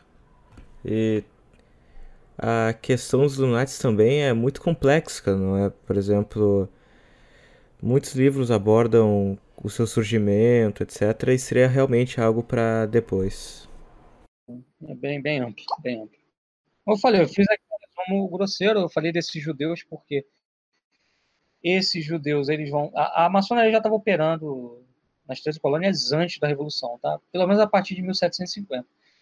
E muitos desses judeus, eles viam na, nas lojas maçônicas um meio de criar um caldo de cultura ecumênico ali nos Estados Unidos, né? no futuro Estados Unidos. Por quê? O que, que são os Estados Unidos? Um país que é um caldo de seitas protestantes. Então, a, a, ele, você tinha assim, pô, você, sei lá, você é católico. Você tem uma colônia para ir, qual? Maryland. É, você é calvinista. Então, você tem uma colônia para ir, qual é? É da Nova Inglaterra. Ah, eu sou Quaker, então tem Pensilvânia. Quer dizer, é, é o reino do, do, do, vale tudo, da anarquia. Né? Você ali nas três colônias se encontrava é, o lugar que você queria viver de acordo com teu, a tua religião, tua falsa religião, enfim, é, tua visão de mundo. Então tinha lugar para todo mundo, né? Mas é, eles perceberam que assim, aquilo ali, uma hora ia ter que virar um país, né? Então você tinha que criar um caldo de cultura que fosse um caldo de cultura ecumênico, que trouxesse a ideia de, uma, de um Estado laico, né? de, de uma moral laica, né? de uma ética laica. Então, qual era o lugar para formar essa ética laica? Era, eram as lojas. Ali você educar uma elite com essa visão laica, onde haveria uma tolerância entre as seitas, né? a partir de um ponto de vista superior, que seria um ponto de vista esotérico, e aí você teria uma elite que iria garantir a governabilidade do país a partir dessa visão de Estado laico.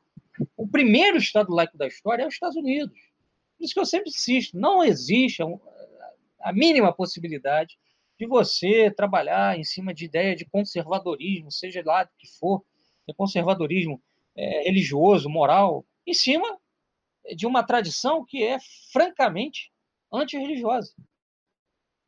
Tenta... Às vezes é a Babilônia, a Babilônia na Terra. Tentando vincular os Estados Unidos, como muitos fazem, ao último bastião no é, Ocidente. É, isso, isso, é uma piada. Um, né? um, jargão muito comum. Um jargão muito comum é dizer. Bastião do... A paixão da maçonaria. Né? Baix... É, o Olavo de Carvalho gosta de falar, é o país mais cristão do mundo. Né? Eu não sei qual é o conceito que ele tem de cristianismo. Né? Não é o nosso. Não é o, não é o conceito da Igreja Católica. Né? É outro conceito. É o conceito protestante, né? que é maçônico, inclusive. Oh, posso fazer um comentário bem rapidinho? Pode, pode.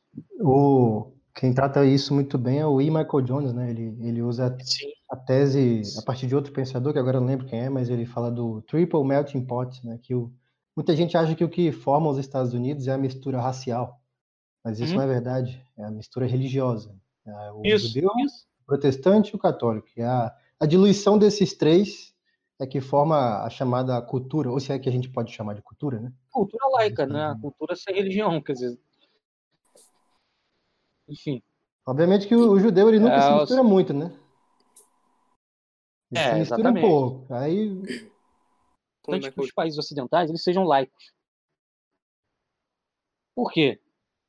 Do, distinção por religião, ele tem acesso aos altos cargos da política. É, fica menos hostil ao Entendeu? judeu. Claro. O que o judeu eh, sempre sonhou aconteceu na Revolução Americana e Revolução Francesa, ou seja, o Estado não intrometendo, não se intrometendo em assuntos religiosos para que ele pudesse ascender na política, na economia, na cultura e assim chegar a posições de poder. E sem a aristocracia também o poder do dinheiro é muito mais forte, né? É, claro, claro. Eles são a nova aristocracia, né? É a, é a oligarquia financeira moderna. Né? É isso aí, pode prosseguir. Vamos lá.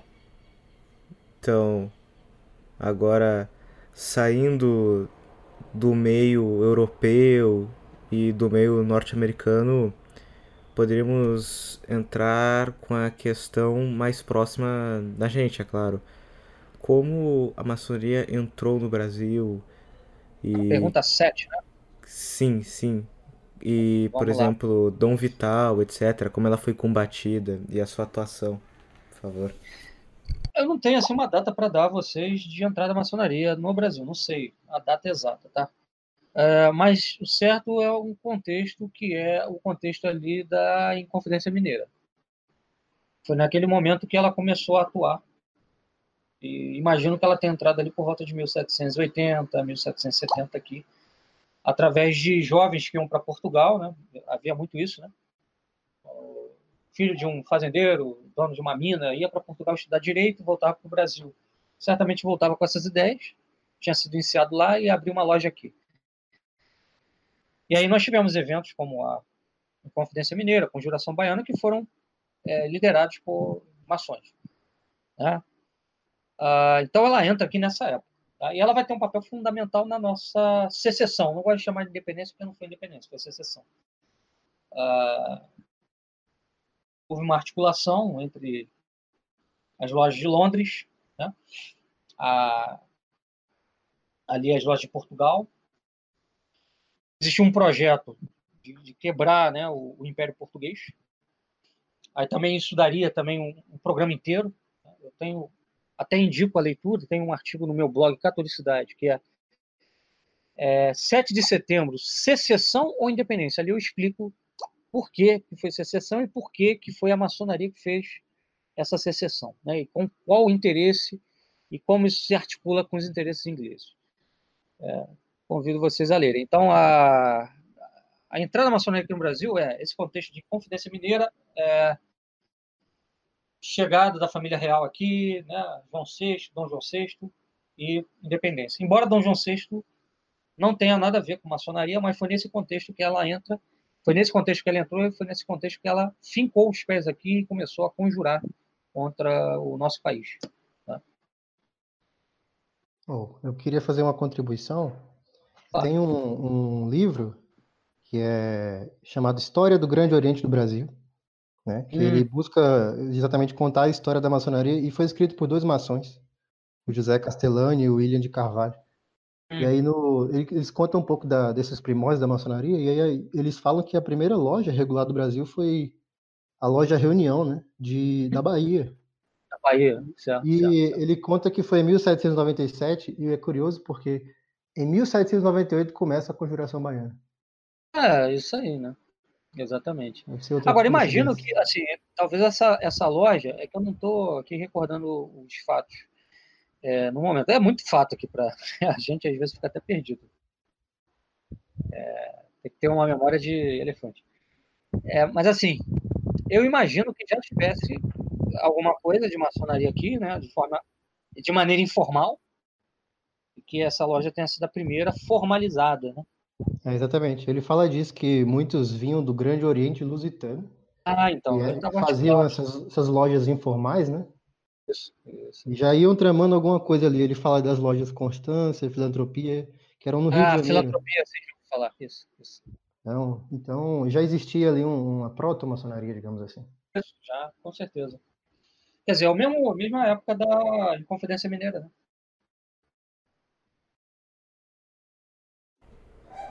Então, Pode prosseguir aí. ah, ok, excelente. Já dando prosseguimento aqui, qual quais foram as condenações da igreja perante a maçonaria ao longo da história e como alguns tentam dizer que elas, entre aspas, perderam efeito, né? Se elas ainda continuam válidas até hoje. Então, é, vou resumir a condenação da igreja a partir daquilo que o Papa Leão XIII fala na Humanum Gem. Né? A maçonaria é uma sociedade que conspira contra a igreja. Ponto. É por isso que ela foi condenada. Ou seja, ela quer criar uma ordem puramente natural, sem o, o regime da graça. né?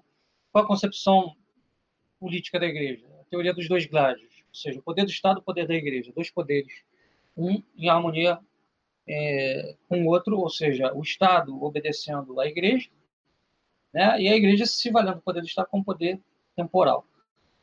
Ah, então, nessa teoria dos dois gládios, que é a teoria do Papa Gelásio, que é a teoria católica de poder, a igreja é a alma, o Estado é o corpo. A maçonaria ela pensa em outros termos. Ela pensa em Estado e igreja separados. Então, ela conspira contra é, o poder e a autoridade da igreja na sociedade. Ela não quer que o Estado esteja sob a guia da igreja. Da igreja católica, né? Desse passagem. Então, nenhum católico pode fazer parte de uma sociedade maçônica, nenhum católico pode se associar a ações maçônicas, tá?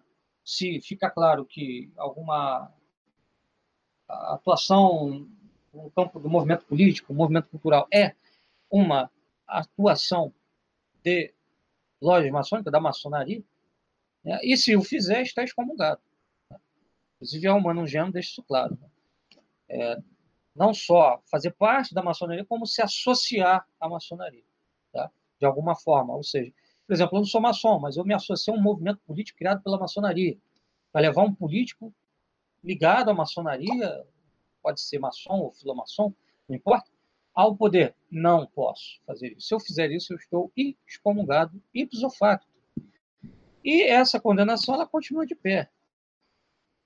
Aqui, é, isso vale, inclusive, para os não tradicionalistas. Eu sou tradicionalista, eu sigo o Código Direito Canônico de 17.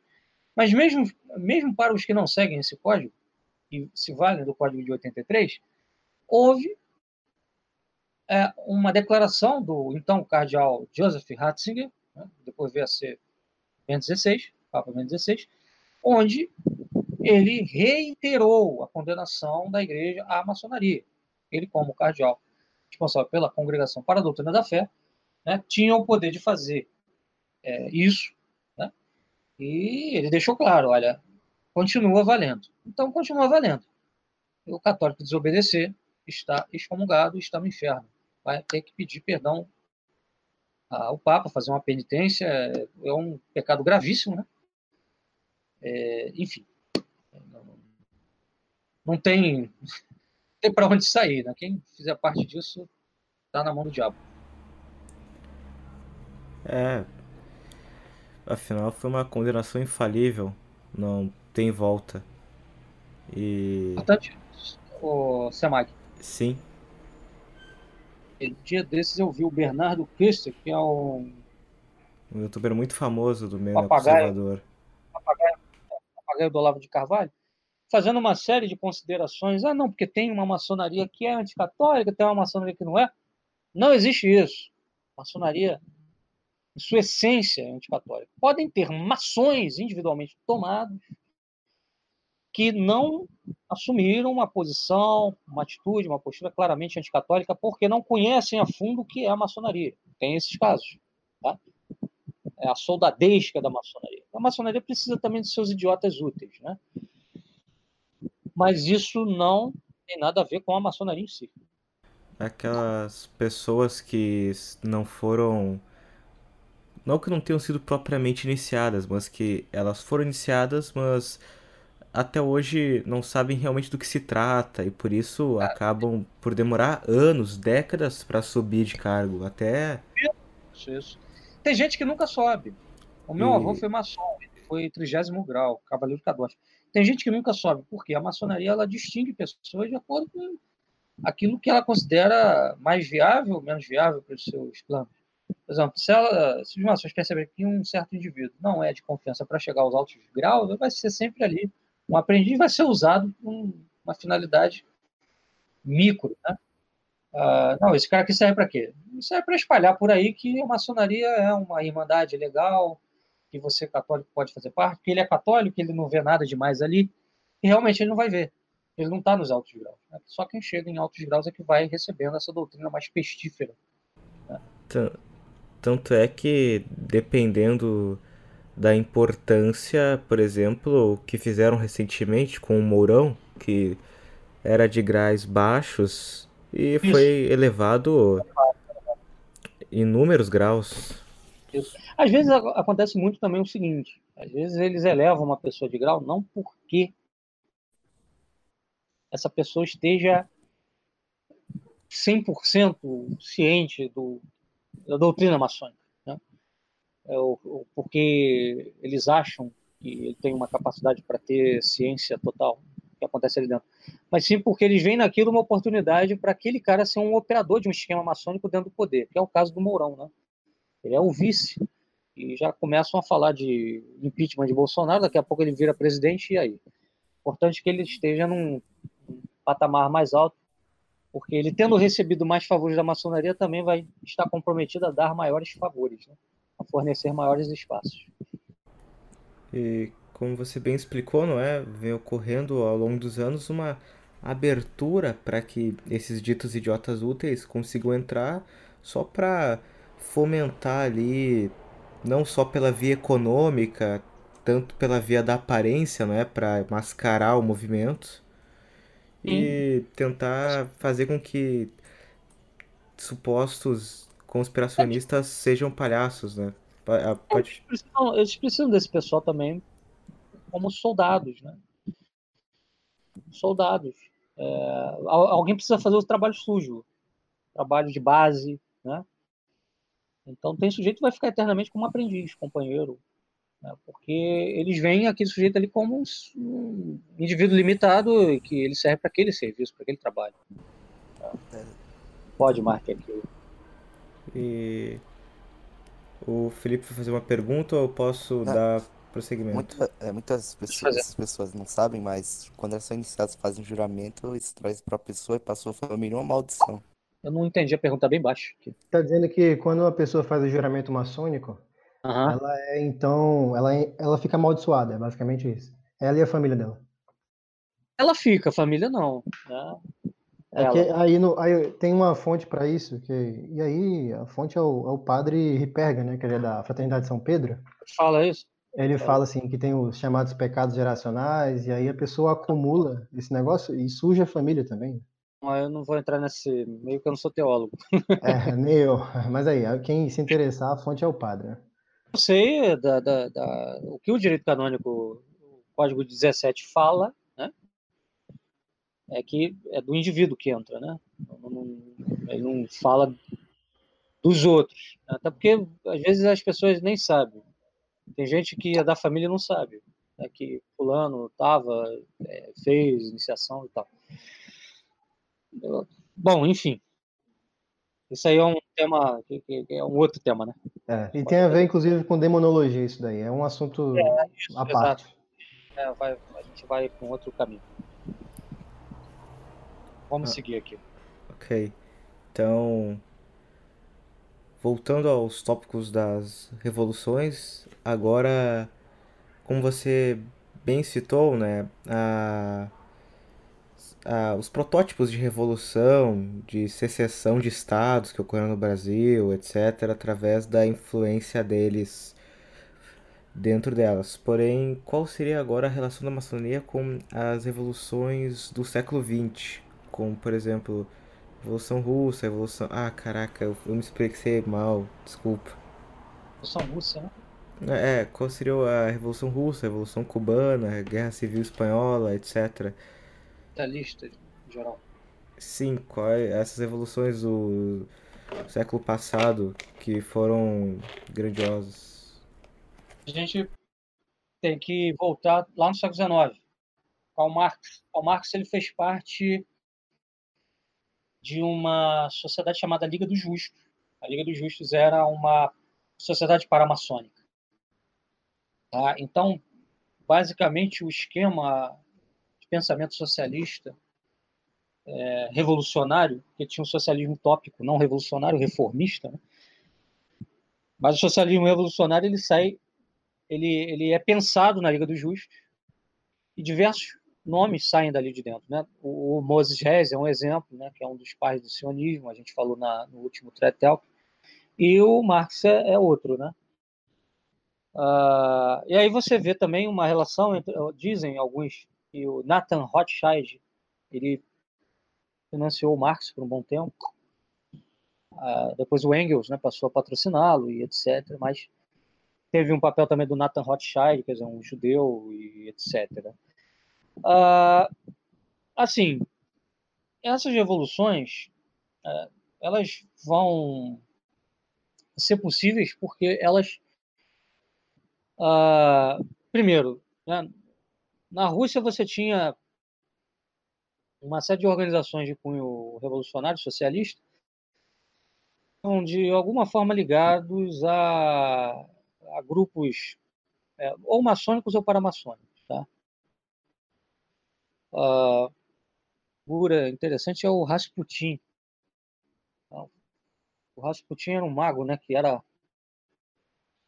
consultado pela imperatriz, né, pela esposa do Nicolau II. Então isso mostra assim que ali na Rússia daquele período você teve também um surto dessas sociedades ocultistas esotéricas. Tá? Eu não sei até que ponto a maçonaria ela fincou pé na, na Rússia pré-revolução. Sobre isso foi coisa muito esparsa e a ideia que eu absorvi disso que li, de documentos que li, é que tinha alguma coisa, mas não era como é aqui no Ocidente, entendeu? Mas tinha alguma coisa. Então a gente pode fazer uma relação distante que é essa relação do Marx com a Liga dos Justos, que era uma sociedade paramaçônica. Isso aí a gente pode fazer. Tá? Uma relação direta da Revolução Russa com um esquema maçônico, eu assim não tenho um conhecimento muito profundo sobre isso. Mas a partir do momento que a Revolução Russa emerge do pensamento de Marx, né, de Lenin e Marx. Então a gente pode relacionar ainda que indiretamente. Ah, acabou a, a sua fala? Sim. sim. Ok. Agora, deixando de falar dos séculos passados, afinal, no início nós fomos introduzidos desde um período antigo até a Idade Média, cruzadas, etc e avançando nessa linha do tempo até as revoluções e tudo mais. Porém, indo mais à frente, agora no mundo contemporâneo, nos nossos dias, qual seria a relação da maçonaria e a sua influência com a política global, pois há de se Hum? discernir que muitos tentam dizer que, por exemplo, eles são quase onipresentes, já outros descartam totalmente a influência dela na sociedade. Que É, ela, ela não é nem onipresente nem descartável, né? sim, É um meio termo, assim. A maçonaria ela deu origem a muitos grupos paramaçônicos e isso aí complica um pouco a análise às vezes, porque assim é, as pessoas elas não conseguem é, entender como a maçonaria pode atuar fora de si mesma. Mas é também um dos métodos dela de criar braços, né, de criar sociedades que é, aparentemente não tem nada a ver com maçonaria, mas que são ligadas à mesma. Né? Algumas dessas sociedades que têm a ver, por exemplo, com aquilo que nós chamamos de novo ordismo, nova ordem mundial. Quando a União Soviética caiu, em 91, é, houve uma reunião do Clube Bilderberg, que é um dos braços da maçonaria, onde o David Rockefeller disse o seguinte: olha, é preciso criar uma nova ordem, né? e essa nova ordem implica na destruição dos Estados-nação. Se não na destruição, pelo menos uma progressiva relativização do poder de decisão dos Estados-nação, de maneira que a gente crie uma aldeia global, de maneira que a gente crie uma elite global, de maneira que a gente crie órgãos globais, instrumentos de, de poder global. Né? Cada vez mais, né, sob a batuta da ONU. Ah, existem diversos grupos articulados à, à noção que o, o Clube da Berg desenvolveu em 91, de criar um, é, fóruns globais, grupos globais, é, instrumentos globais, instituições globais, poderiam ser resumidos no seguinte: o School and Bones é um deles, né? é um braço da maçonaria, a Sociedade Secreta de Harvard. O Bohemian Groove é um outro grupo, também está articulado a esses planos globais. Uh, o Clube da Berg mesmo, né? O CFR é um outro, tá? E por aí vai, tem muitos, e tem muitos. se me permite estar aqui uma, um outro tentáculo entre essas da maçonaria que você já havia citado, que durou na, na realidade pouco tempo, mas que se tornou muito influente foi os Illuminatis, né? Que eles tentaram furtar da ordem jesuíta algumas formas de agir, técnicas. Sim, sim. E... É, os Illuminati são um exemplo de um braço da maçonaria né? agindo para fora, para além dela. Tanto é que eles tentavam subverter a própria ordem maçônica É, na época. Eles infiltraram a maçonaria para tomá-la. Né? E, enfim, exatamente. Bem lembrado. É uma coisa importante, né? Uma coisa importante. Você lembrou dos Illuminati? Em 1995, a Ordem Illuminati foi re- recriada, reestruturada nos Estados Unidos da América. tá? Existe um, um pessoal tá? que refundou a Ordem Illuminati. Claro, não é mais aquela de anos atrás, mas basicamente de, de séculos atrás. né? Mas basicamente segue os mesmos ideais. Não, não tem uma continuidade física, né? Mas é fundada nos mesmos pressupostos. Tá? Aí um braço né, da maçonaria. E, Em Uhum. geral, esses grupos eles atuam em cima da ideia né, de que é preciso criar um Estado universal, uma República Universal. O Padre de la Sul fala muito bem disso na Conjuração de Cristã. Essa ideia de República Universal ela foi sendo repaginada e hoje, né, quando você fala de aldeia global, de globalização, etc., é basicamente disso que se está a falar. Né? É, enfim, E o Romano queria falar um ponto dele? Sim, é só uma questão é, pessoal mesmo, porque eu já fiz parte, né, de, na juventude de uma ordem paramaçônica, Demolei? E... Não, a APJ. Ah, PJ.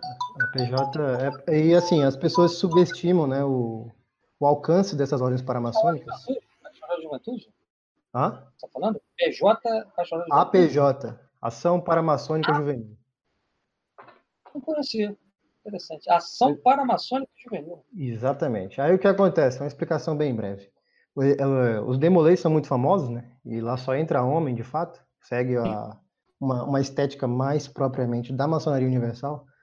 Aqui Ah. na minha cidade tem os demolei, tem ordem arco-íris, que é para criancinha, filho de maçom, etc. Tem as filhas de Jó, que é uma é, filha de Jó, ordem... eu ouvi falar. É, ela é uma ordem de caráter mais místico, tá? Eles, inclusive, vestem as meninas como se fossem aquelas virgens vestais lá da antiguidade, um negócio bem esquisito. Uhum. E tem a APJ, que ela tem um caráter mais cívico. Ela, ela é menos mística, ela é mais cívica. Ela vai nessa onda da ela, filantropia. ela, ela- ela captura pessoas que não querem nada com misticismo. Não, de forma alguma. Eu mesmo, quando eu entrei, não, não tinha noção nenhuma. Lá dentro é que eu fui acordando para a realidade. Mas eu E não aí- conhecia esse grupo. mais um aí para a lista. Pois é, e, e o curioso é que, por exemplo, você tem aqueles desfiles do- dos feriados nacionais, esse pessoal desfila todo junto com o exército e com a ala da igreja. Aí você tem bispo no meio, padre, e é todo mundo dando a mão. Isso aqui que você está falando é muito importante. hein? Muito importante. Se você É, puder, inclusive, escrever algo sobre isso, até gostaria de publicar no meu blog, daria a você é, os créditos, porque isso precisa via baila. Eu acho que pouca gente conhece a ação desse, desse grupo. Eu, eu fui ducto aqui na minha cidade, que é como se fosse o cargo de presidente. Ora, Eu- onde? eu- é, foi por pouco tempo, né? Depois eu saí, rolou umas confusões. Mas o tempo que eu passei, eu ainda tenho aqui algumas coisas, inclusive documentos, livros da época. E é disso que Bom, eu tirei a maior parte das fontes para estudar a respeito. ótimo, E aí, ótimo, ótimo. era só para tocar nesse ponto de que as pessoas subestimam as ordens paramaçônicas. Tem, Sim, tem criança, tem jovem que tá, é recrutado para a maçonaria e que Sim. aqueles que eles não julgam que sejam aptos para a maçonaria universal ficam ali na periferia e vão agindo, sabe? E, e grupos dentro da igreja, especialmente esse pessoal de Soldados, né? nova, né? eles são é. soldados, né? É a soldadete Exatamente. que precisam mobilizar. Tem o Generais. Rotary Club, né? Ah, é, o Rotary é outro, bem, bem lembrado. Eu esqueci de citar o Rotary. O O é Lions muito também. Lions Clube Sim, também, né? Eles dominam, especialmente o Rotary. Tem Não, uma... aqui, o Sudeste não é muito diferente, não. É, assim, a maioria das pessoas que entram para um círculo de elite, por exemplo, a minha irmã ela faz parte do Country Club. Country Club geralmente é um lugar de recrutamento desse pessoal, né? É, E aí o cara entra pro Country Club, aparece alguém ali, poxa, você não queria entrar pro Rotary Club também, pro Lions Club, enfim. Então o pessoal da alta sociedade, né? Aham. Geralmente é recrutado disso achando que está fazendo filantropia só, né? Tem essa. É, eles usam muito a amizade também, esses laços de amizade, um cara vai chamando o outro. E aí, a minha cidade aqui, cara, ela não tem nem meio milhão de pessoas, mas a quantidade de demolei é enorme. Eu- Tem gente assim que você, você não faz ideia e o cara demolei. Eu tive muitos, alguns alunos de Demolei, né? Tive alguns alunos de Demolei, aí eu apresentava essas coisas aqui, eu estou falando sobre a Revolução Francesa, Americana, eles ficavam pé da vida né, comigo. Eu Uma perdi vez muito até amigo com um- também, cara. Então, que me desafiou, não, vamos fazer um debate com o chefe lá da, da nossa organização Demolei. Eu falei, só marcar o debate, só marcar o debate. Aí nunca marcou. Enfim. Pois é. Só aí pra pontuar a importância das paramaçônicas. Pode seguir, Semana. Muito obrigado aí. Ah, excelente colocação e as informações foram, como o Rafael mesmo disse, muito importantes e que pouquíssima gente fala. É verdade. Aqui tem uma pergunta, o Semag, Qual? é número 12, né? Ah, qual a relação da maçonaria com o judaísmo e o globalismo? Podemos juntar aqui com a número 10.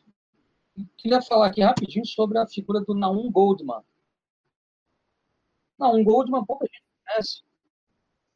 É, foi um líder intelectual e político judeu aí do século XX que preconizava o fim do Estado-nação como via para a criação né, de um um império, né? Aí, universal, tá? Claro que ele não chama de Império Universal Judaico, claro, né? mas ele fala de uma, uma nova era onde os estados não existiriam. E seria uma espécie de início da era messiânica. Tá? Um dos principais ideólogos da, da ONU. Né? Importante notar também que isso tudo está articulado com a Primeira Guerra Mundial. É, na Primeira Guerra Mundial, o presidente que foi eleito na época para os Estados Unidos, o Woodrow Wilson, ele tinha sido eleito com a promessa de não entrar na guerra.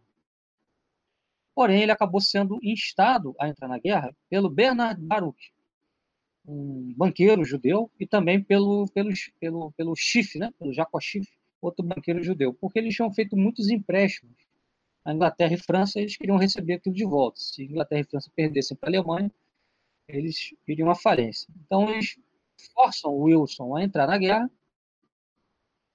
E né, os Estados Unidos como um braço né, do, do financismo judaico internacional.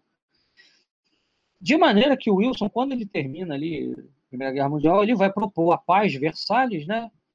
E vai propor uma série de pontos para estabelecer uma ordem mundial uma nova ordem mundial que vai dar origem à Liga das Nações, que é o protótipo, vamos dizer assim, a pré-história da ONU, né? A pré-história da ONU. Então, a ONU começa com a Liga das Nações. E nesse período, década de 20, de 30, o Naum Goldman atuou muito fortemente para convencer as elites ocidentais a comprar essa ideia de uma organização das Nações Unidas, né? que iria progressivamente reduzindo o poder é, dos Estados nacionais. Tá? Enfim. E para acrescentar, eu acho que nós, no caso, acho que eu estou pensando no banqueiro que você citou, o Skiff, Schiff. Ah, Schiff é. Ele, se não me engano, essa família financiou posteriormente bilhões e bilhões para a União Soviética ah, sim. Ah, e foi um dos grandes responsáveis por tornar um país é. semi-feudal numa potência. É, o Schiff, na verdade, já com a Schiff, ele deu 10 milhões de dólares para o Lenin, tá? Ah, agora eu não estou recordando se foi ele que deu diretamente, se foi através da Alemanha. Porque assim, tinha um esquema na Primeira Guerra que era é, o Lenin estava exilado na Suíça e a Rússia era, era adversária da Alemanha né, na guerra, na Primeira Guerra. E a Alemanha queria que a Rússia saísse da Primeira Guerra, ela se virar lá com a França no fronte ocidental e vencer a, a guerra e, enfim, estabeleceu o, o Império da Mittel-Europa, né? Era a ideia que se tinha de uma grande Europa unificada sob a Alemanha. Então, eles deram para Lenin 10 milhões de dólares, botaram o Lenin num, num trem, né? E jogaram ele dentro lá da União da Rússia, é, no meio daquela confusão toda lá de Revolução de Fevereiro, é, enfim, o czar foi derrubado, né? A monarquia foi derrubada, etc. Aí, quando chega lá, ele faz toda aquela movimentação para organizar os bolcheviques e em outubro ele toma o poder. E depois, o, o, a informação que eu tenho é que o setor petrolífero da Rússia, que depois virou União Soviética, vai ficar na mão dos Rockefeller. Né? Rockefeller vão comprar boa parte da produção russa, né? vão garantir a, a Lenin e depois Stalin a compra da produção e a venda dessa produção. Então, enfim, havia também um esquema entre os, Rock, entre os Rockefeller e uh, os soviéticos, né, os bolcheviques. Então, eu acho que já falamos e abordamos todos os tópicos, não é? Então... Falei Rockefeller só um instante. Eu falei Rockefeller, mas enganei. Rothschild. Ah, ah, sim, são. Normalmente são bem fáceis de confundir, não? Porque... É, de confundir. É verdade. Então, eu gostaria aqui de perguntar se podemos finalizar, né? Porque já abordamos todos os tópicos aqui. Ou... Sim, podemos. Sim. Por mim, a não ser que alguém tenha alguma pergunta. fazer alguma colocação. Na realidade, eu gostaria de eu- finalizar com uma última pergunta, que não se faz nem tão mais necessária, né? Mas que seria a de as incompatibilidades do catolicismo e a posição que a igreja tem que ter atualmente com a maçonaria. Então, é, mantém a mesma orientação da Humano Gêmeo. Né? A maçonaria é uma sociedade que conspira contra a igreja. É, o que nós estamos vendo hoje no Brasil é isto. É, o governo que chegou ao poder claro, se vestiu como sendo um governo religioso, conservador, mas na verdade está fazendo coisas que nem o PT chegou a fazer. A senhora Damares criou uma diretoria LGBT dentro da Secretaria de Direitos Humanos, coisa que não existia na época do PT. O Bolsonaro, recentemente, sancionou uma lei feminista radical que permite que um homem seja tirado dentro de sua casa, o marido, chefe de família, com apenas uma reclamação da esposa na delegacia, sem mandado judicial. É, nós temos visto, dentro desse governo também, um movimento de gays de direita, né, feministas de direita, o que mostra que é um governo que se apresenta como sendo pró-religião, pró-família, mas faz uma política, no fundo, é anti-religião, anti-família. É sem contar o liberalismo, que aí é radical. Então, nós estamos vivendo um momento grave no Brasil.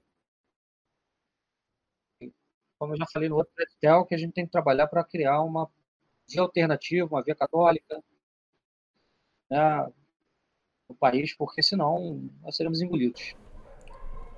E, Rafael, o Felipe fez uma pergunta sobre o seu ponto anterior, sobre a imagem de Baphomet e o que representaria. Ca- caso queira, Faltou só isso. O Baphomet, ele é o quê? Ele é um ser híbrido. Ele tem cabeça de bode, corpo de homem, asa de pássaro, escama de peixe e etc. É, segundo os maçons, isso representa Deus. Por quê? Representa a natureza, o todo natural. Ou seja, o homem, o animal, o peixe, né? O bode, enfim. Então é aquilo que vocês mesmo, mesmos né, colocaram. É um panteísmo né, a um deísmo também. Né? E a gnose, uma série de coisas, cabala. Então o Baphomet é um símbolo desse panteísmo maçônico. e o Romano aparentemente tem outra pergunta ou uma colocação. Não, é só um complemento também que o Baphomet ele é uma figura andrógena, né?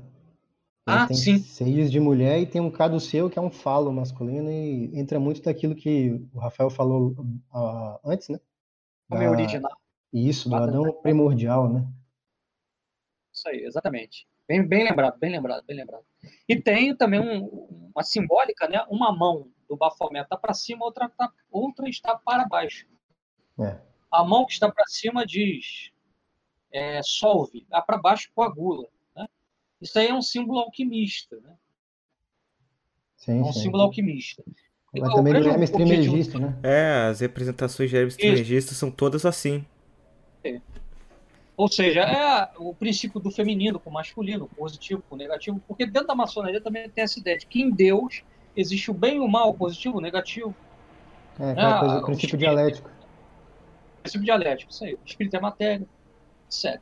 Sim, sim. Como o próprio Orlando Fedeli já diz na sua tese do antropoteísmo, etc., seria o curto-circuito da gnose materialista, espiritual, etc. Que não cabe aqui colocar porque é muito denso, mas é uma boa leitura para quem quiser. O caminho é esse mesmo, para entender bem a coisa. Então, posso finalizar? Sim, Sim. Ok.